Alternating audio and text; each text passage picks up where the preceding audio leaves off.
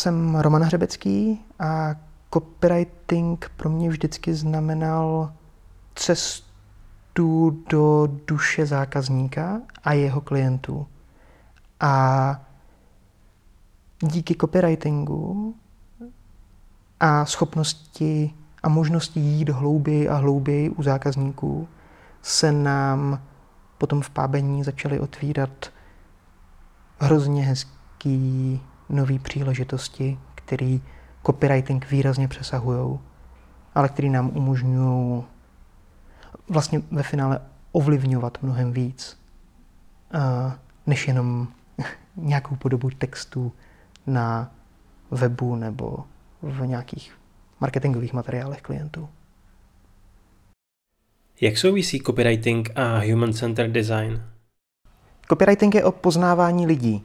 A protože ty texty, které píšem, tak si čtou především lidi.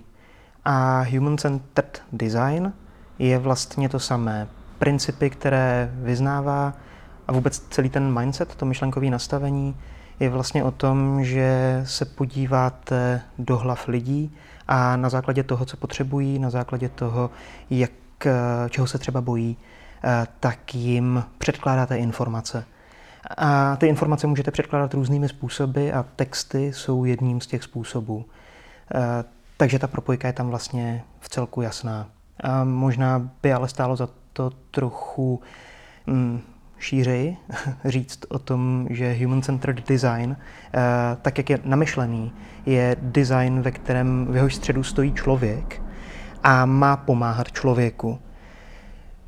A je velká otázka, jestli copywriting, tak jak ho chápem, takže reklamní textařina, je taky, ehm, nebo respektive má vlastně taky ten samý cíl protože tam samozřejmě jsou ještě nějaké potřeby toho biznesu, pro který ty texty píšem. A proto mnohem radši používám eh, pro tvorbu marketingových materiálů, reklamních textů, eh, ten přístup, respektive pojem, který se, kterému se říká design thinking, eh, kde je to vyváženější, kde není ve prostřed člověk, kde eh, je to spíš takový trojuhelník. Máme technologii, kterou je právě copywriting a ty nástroje. Máme člověka, pro kterýho píšem a máme business. A v průsečíku eh, by měly být ty dobrý texty, ten materiál a tím pádem se nebavíme, nebavíme o human center designu, který je spíš nápomocný, který by měl spíš jako pomáhat lidem v nouzi třeba. Co vše bych se měl dozvědět o biznesu klienta? O biznesu klienta je potřeba si zjišťovat spoustu souvislostí a myslím si, že to není otázka toho, než začnu pracovat na zakázce, ale už zjišťování informací o biznesu klienta je práce na zakázce. Protože byl jsem v době, kdy jsem začínal psát, že jsem dělal rešerše a průzkumy a podobné věci a nějakým způsobem jsem si to nepočítal a vlastně jako pak jsem Až když jsem začal psát, tak jsem si začal jako účtovat hodiny nebo stránky nebo něco podobného. Ale to je cesta do pekla, protože ve finále se bavím o tom, že mnohem víc času trávím tím rešeršováním, zjišťováním, workshopováním s klientem. A ten samotný text je, když si ty podklady dobře naskládám, tak otázka mnohem kratšího času. Ale to, co zjišťuju, je, jaký má business model, to, co o něm říkají jeho zákazníci a jakou potřebu ti zákazníci mají. Eh, protože je výrazný rozdíl v tom, co si myslí klient, že jeho zákazníci po jeho službě, jeho produktu potřebují a co ti zákazníci jako takový opravdu potřebují. Příklad, který používám roky, byl z jedné Montessori školky, kde nám paní ředitelka říkala, že to klíčové je Hlavně všude použijte slovo Montessori. To je ten přístup, který je uh, ojedinělý, v kterým jsme skvělí. Ale když jsme se ptali zákazníků jako takových, tak jsme přišli na to, že Montessori by bylo lepší upozadit, protože to může působit sektářsky. A mnohem důležitější je ten lidský přístup, že tam do té školky děti chodí rády, že odcházejí rády bez pláče, že tam chodí bez pláče, že z těch rodičů ta školka nedělá pitomečky. A to bylo mnohem hodnotnější než uh, Montessori jako přístup. kdybychom jsme to nechali na paní ředitelce a nezjišťovali u zákazníků, eh, tak eh, by to skončilo špatně. Tak by jsme tu poptávku velmi pravděpodobně, velmi pravděpodobně nevyvolali tak silnou. A je s tím spojená ještě jedna věc. Ono tady tohle to velmi často mění i úhel pohledu zákazníka jako takového. Já totiž jako nevěřím tomu, že nebo spíš věřím tomu, že copywriting má mnohem větší sílu, případně marketing má mnohem větší sílu a měl by mít, než jenom něco hezky nějak popíšem, uděláme tomu hezkou fasádu. Ale je to vlastně zejména marketing klíčový nástroj pro budování firmy, pro budování biznesu. A proto data, která přinášíme z trhu, velmi často mění i celkový úhel pohledu toho našeho zákazníka na jeho biznis, protože do té doby taková data třeba neměl. A mění to třeba jeho myšlenkový nastavení, i to, jakým způsobem se začne chovat dál ke svým zákazníkům anebo i zaměstnancům. Co jsou důležité předpoklady dobrého copywritera? Já nevím, kde vzniká dobrý copywriter, Eh, respektive jestli potřebuje mít nějaký základ v nějakém jiném řemesle. Myslím si, že to, co je důležité, jsou zkušenosti, jako životní zkušenosti, jakýkoliv zkušenosti, který si člověk prostě nabírá. Eh, já dokonce ani nevěřím tomu, že by copywriter musel, musel nějak moc číst třeba nebo tak. Eh, proto i pábení. Jo? Ten pábitel pravděpodobně nikdy nic nečet, jenom se ho hodně koukal kolem sebe, hodně slyšel a pak o tom hodně vyprávěl. A to si myslím, že jsou základní kameny dobrýho copywritera. Hodně poslouchat, umět si dávat věci do souvislostí, umět o nich vyprávět, ale jestli k tomu potřebuju být předtím medic, PRista nebo cokoliv jiného, to si nemyslím. Je to otázka sbírání jako těch životních zkušeností. Ale nechci, aby to vyznělo jako vysoká škola života. Pro Bůh jen to ne protože tam k tomu je potřeba ještě nějaký výrazný kritický úhel pohledu. Myslím si, že je strašně důležitý, aby ten člověk byl neustále schopný relativizovat věci, aby nevěřil na první dobrou, aby si nedělal rychlé úsudky. Je to komplikovanější cesta, ale může výst k výrazně hodnotnějším, hodnotnějším výsledkům. Jakým způsobem se ptát, abych získal ty správné podklady? Otázky, které mě přivedou k informacím, co potřebuju, jsou... Myslím, že neexistuje přesný výčet. Já moc nevěřím na takové ty dotazníky, které třeba copywriter pošle, jich tam 30 a zeptá se na všechny podstatné věci, protože mám pocit, že tohle není nejjednodušší cesta k otevření nových příležitostí. Když už mám jednou prefabrikovaný dotazník, tak v ten moment prostě dostanu očekávané odpovědi. Proto jsme vlastně dlouhodobě jako vypiplali nějaký princip, kde s klientem na začátku hodně workshopujeme, ptáme se právě po business modelech a snažíme se ho obout do bod zákazníků. Uh, snažíme s ním vyplňovat nějaké kanvasy, snažíme se ho ptát právě na potřeby, obavy, touhy lidí, uh, se kterými pracuje. Snažíme se ho ptát na silné i slabé stránky a znova není jak jako plitce.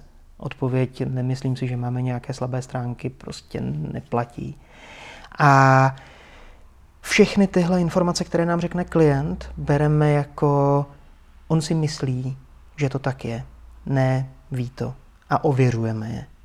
Ať nám řekne vlastně cokoliv, pokud předtím nemá kvalitativní nebo kvantitativní výzkumy u zákazníků nebo z trhu, rešerše poctivé, tak těm prostě nevěříme a mm, jako nikdy bychom nenapsali texty na web, které by stály jenom na tom, co do nás nalije klient samotný. Vždycky jdem někam dál. A tím pádem jako není otázka toho, na co se přesně ptát, ale spíš ten postup. Protože s klientem otevřeme souvislosti jeho biznesu, které potom následně zpracujeme do nějakého výzkumného plánu a ten výzkumný plán pak míří za cílovou skupinou, za uživateli, tím můžou být zvenku i zevnitř firmy, eh, a nebo míří, nebo míří do průzkumu trhu, do nějakých rešerší od stolu a, a podobně. a tam si ověřujeme, že nás nasměroval vlastně správně. Pokud nás nasměroval správně, i to je super výstup z výzkumu, může nám říct, nic nového jste mi nepřinesli, jo, tak cajk, tak v tom případě tvůj biznis stojí na dobrých jako základech. A pokud je překvapený, tak je tam právě prostor pro to najednou začít něco měnit i uvnitř té firmy. Procesy, business model, službu. A, a tím se otvírá ta komplexita, jak už jsem o ní mluvil. Jak podrobný a hluboký dělat výzkum? Na hloubku výzkumu máme v Pabení různé názory a ono totiž vlastně záleží na tom, k čemu ten výzkum má vést. Protože pokud dostaneme zadání, my na základě vašich dat chceme třeba opravdu jako změnit kompletně naší firmu, což už se nám taky stalo, tak je důležité jít hodně do hloubky a snažit se jít až do té míry té teoretické saturace, toho teoretického naplnění e, informací. Pokud se bavíme o změně jedné webovky například, nebo jedné stránky na webu, což může taky klidně být, jedné landing page, tak si myslím, že úplně bohatě stačí, když dostaneme úhel pohledu zákazníka, když si spolu s cílovou skupinou, s uživateli zkontrolujeme, jestli na to ten zákazník nekouká ale úplně divně a pak rychle prototypujeme a prototyp využíváme k dalšímu poznání zákazníka. To znamená, říkáme, toto je prototyp a ten musíme otestovat a bude se měnit. Není to, teď jsme vás poznali a tady vám dodáváme finální výstup. Ne, to takhle se pracovat nedá. E, musí tam vždycky proběhnout validace tím trhem. A v ten moment vás to samozřejmě vede k tomu, že ten úvodní výzkum je štíhlejší. E, pokryje to, co pokrýt má, ale, ale nemusí být nějak robustní. Jde jenom o to, abychom získali správné náboje pro prototyp a abychom věděli, co chceme prototypem testovat. Takže to je asi otázka, otázka nějaké hloubky. Ale, ale zároveň, když se bavíme i o těch jako velkých systémových změnách, tak ty se dají rozkrájet a rozkouskovat na menší. E, to znamená, že když za námi klient jako dneska přijde s nějakým jako robustním problémem, tak my mu řekneme, hele, je blbost teďka začít prostě tady rok klidně zkoumat, aby jsme to pokryli kompletně. Ne, pojďme si to rozsekat, pojďme si prostě říct, co jsou priority, pojďme si říct, co jsou ve vašich očích jako nejdůležitější věci a na ty se pojďme soustředit. My teďka pomáháme Jihomoravskému inovačnímu centru, který rebrandovalo, takže už se mu říká jenom JIC a uh, oni potřebují redesignovat služby. Je to docela významná organizace v Jihomoravském kraji a uh, ke komplexnímu přístupu, respektive k tomu, abychom redesignovali všechny ty jejich služby, tak bychom opravdu museli zkoumat půl roku, rok a zjišťovat prostě všechny možné niance a podobně. A tak jsme si řekli, co jsou jádrové služby, které dneska máte. Vyjmenovali tři, čtyři. Tak jsme si řekli, fajn, pojďme se na ně soustředit. Výzkumu jsme dali měsíc, následně jsme něco redesignovali, nebo teď právě redesignujeme ověříme si, jak to zafunguje, z toho se poučíme a pustíme se do, buď do dalšího výzkumu, anebo do další fáze uh, prototypování nebo designu těch služeb. To je zdaleka nejefektivnější cesta, kterou jsem zatím poznal. A taky v očích klienta nejpřívětivější, protože on, když hodně zkoumáte, tak on prostě třeba půl roku, rok nic moc nevidí. A když pak něco vidí, tak jsou to výstupy z výzkumu, ale nejsou to změněné věci. A v ten moment prostě ztrácí jistotu, bojí se. A takových chyb už jsme jako pár udělali, kdy jsme prostě přinesli spoustu krásných dat, analýzy a persony a tak dále. Ale klient v nich neviděl vlastně ty správné souvislosti, neuměl si z toho vytáhnout ty správné designové výzvy. A my jsme ten krok za něj neudělali, tím pádem on třeba ztratil důvěru. My jsme ten krok plánovali, jenom až v dalším kole, v dalším kroku. A to on nepobral, nepovnímal, protože nežije v tomhle designerském světě. V jaké fázi by se měl copywriter do projektu zapojit? Když jsem si říkal copywriter, tak jsem si myslel, že, by, že bych měl být u těch projektů hnedka od začátku. Protože toho klienta dobře poznám, pochopím, pochopím ty souvislosti a tak. Teďka už si to nemyslím. Myslím si, že jako copywriter nutně nemusí být na začátku, ale na začátku musí být člověk, který se umí ptát, který pokládá souvislost, jako jsou otázky, které jsou posouvající ten projekt. A umí potom následně tady ty odpovědi, které získává, tak předávat dál a vytvářet dobrý zadání. Uh, takže jako není problém, když copywriter není na projektu úplně jako z kraje. Problém je, když přijde copywriter do projektu a je třeba ten první, který se umí ptát a musí se doptávat na věci, které předtím někdo jako odflink, že se na ně nezeptal. V tom vidím, vidím velký, velký trouble. A děje se to, když dostanete jako copywriteri prostě dráťák s loremi psům, tak ten UX designer, který tě připravoval, tu práci předtím odfláknul. Protože on vám přece nemůže dát prázdný drát. On vám nemůže říct, jako tady něco vymyslí copywriteri. Tam musí být zadání. Drátěný model není nic jiného než zadání pro copywritera. Není-li, tak to prostě někdo jako odflák. A vy to budete muset jako copywriteri vymyslet. Tím pádem suplujete práci pravděpodobně toho UX designera nebo nějakého konzultanta, který tady tohle to měl vymýšlet. A tím pádem máte plný právo na to si říct peníze i za tu jejich práci, protože ji tam vlastně potom doděláváte vy. Když se umí ptát ten člověk, dá vám jasný zadání, vysvětlí vám, jak na to, pak nemyslím si, že je nezbytně nutný být u projektu od začátku. Do jaké míry bych měl při psaní dát na psání zákazníků? Když se bavíme s našimi zákazníkama o, o výzkumu, o zákaznickém výzkumu, eh, tak občas přijde otázka, no ale... Do jaké míry bych měl při kdyby psaní se dát Henry Ford zákazníků? ptal, Kdyby se Henry Ford ptal lidí, co chtějí, tak jim dá rychlejší koně. A myslím si, že to je jako základní nepochopení toho, jak se vlastně ptát a na co se ptát. Protože my se opravdu jako nemáme ptát na to, co lidi chtějí, co zákazník chce. I když vlastně řeší třeba copywriter biznisovou dodávku a řeší zakázku svoji vlastní, tak jestli se zeptá svého zákazníka, tak fajn, tak co tam chceš mít napsaný, já ti to tam napíšu, tak velmi pravděpodobně neudělá nic jiného než editaci textů. To není copywriting. To je prostě jenom nějaká editace textů a vlastně to nepůjde po podstatě. A stejný je to u jako všech jiných zákazníků. Když se jich zeptáte, co chtějí, tak oni vám to sice jako vymenujou, ale když jim to potom nabídnete, tak to velmi pravděpodobně nebudou chtít, protože si to představovali, ale úplně jiným způsobem.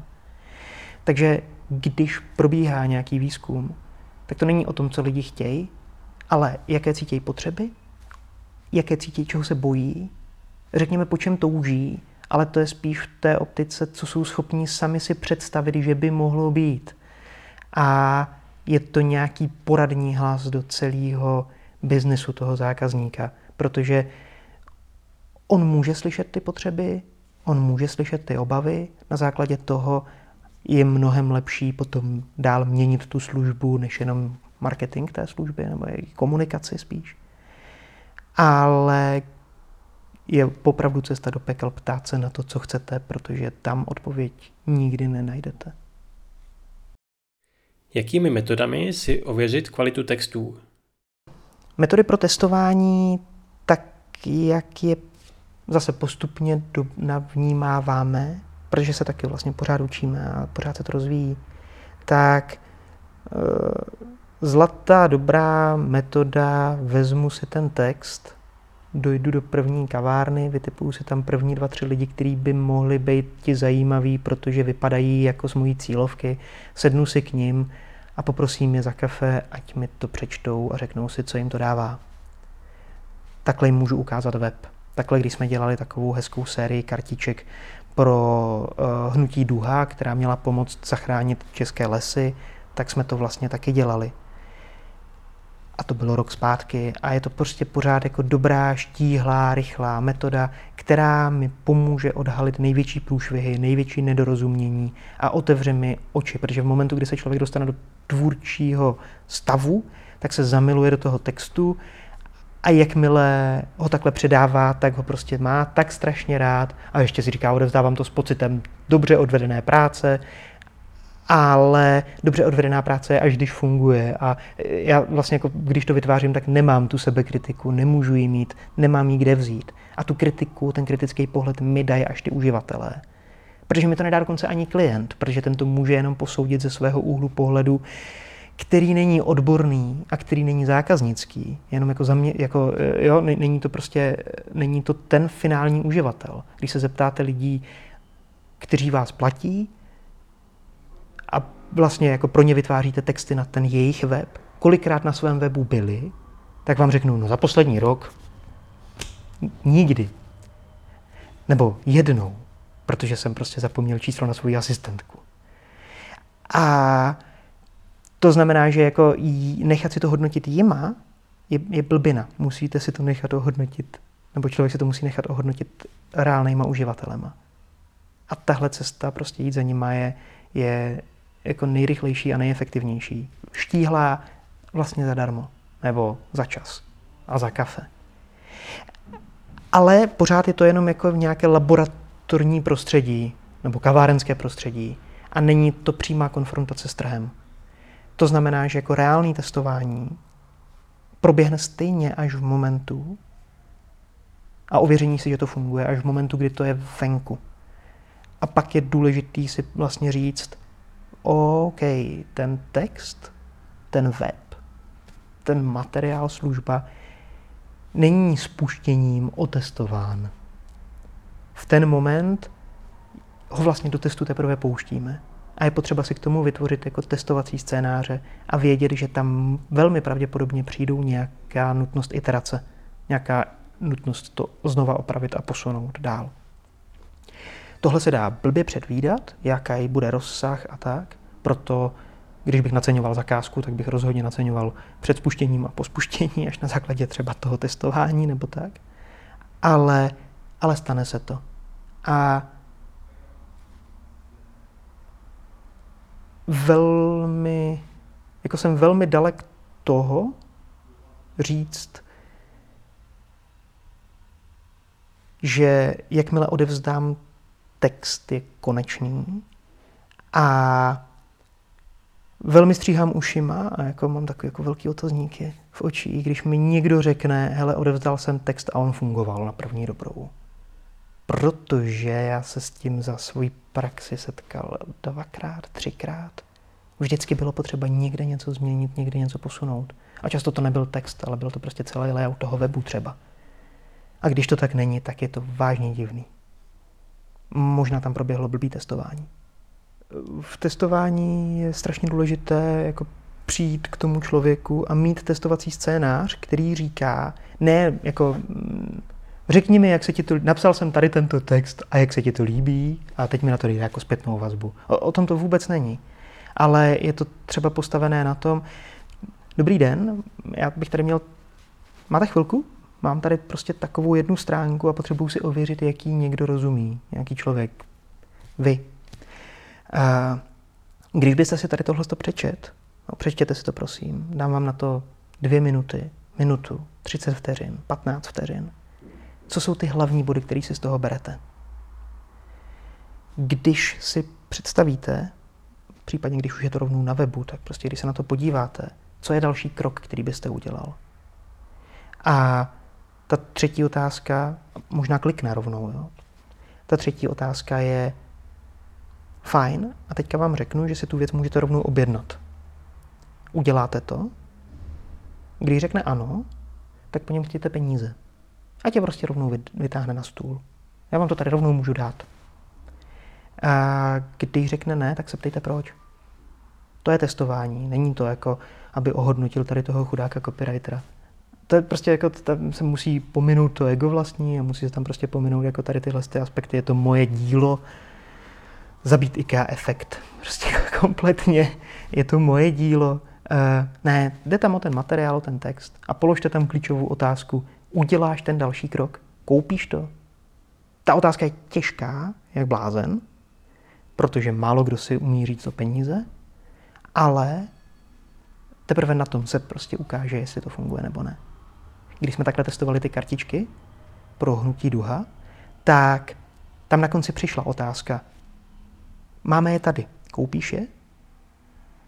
A když nám tři z pěti lidí řekli, jo, hledejte mi je, tak jsme si řekli, hej, tak jo, tak tady dotáhneme nějaký drobky a bude to vlastně docela hezky fungovat. To se nám stalo, to bylo super, to bylo super.